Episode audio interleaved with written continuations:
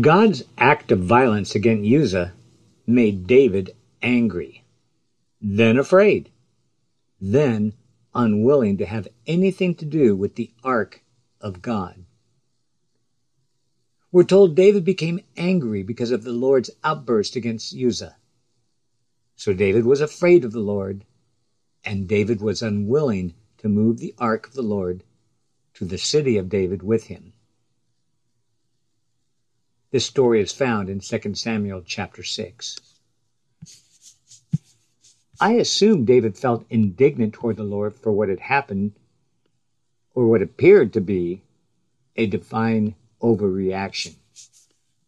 David was transporting the Ark of the Covenant on an ox drawn cart. The road was bumpy. The ox lost their footing and jostled the cart and its sacred load. Uzzah was just trying to help. He jumped to the rescue and was struck dead for his trouble. David didn't get it. Frankly, I don't get it either.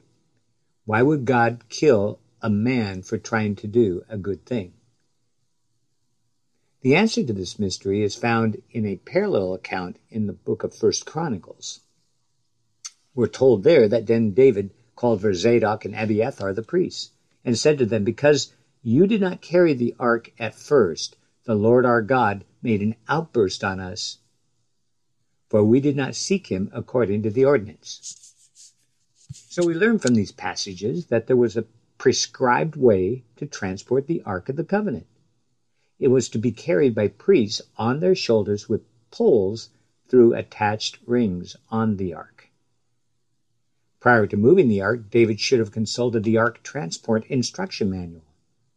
Instead, he brought 30,000 men of Israel with him and turned a solemn event into a parade.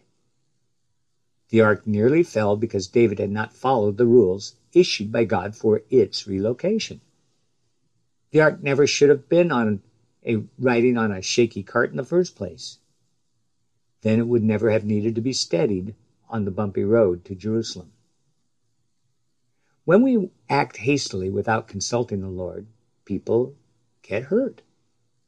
When they do, like King David, we may become angry and blame others, including God. Our indignation can, re- can turn to fear. We're afraid to risk another serious consequence for what we thought was a trivial oversight or a minor error. For a time, we may even refuse to serve God altogether. Instead, we should figure out how and what God wants, what He wants, and how He wants it done. When we do things His way, innocent people don't get hurt.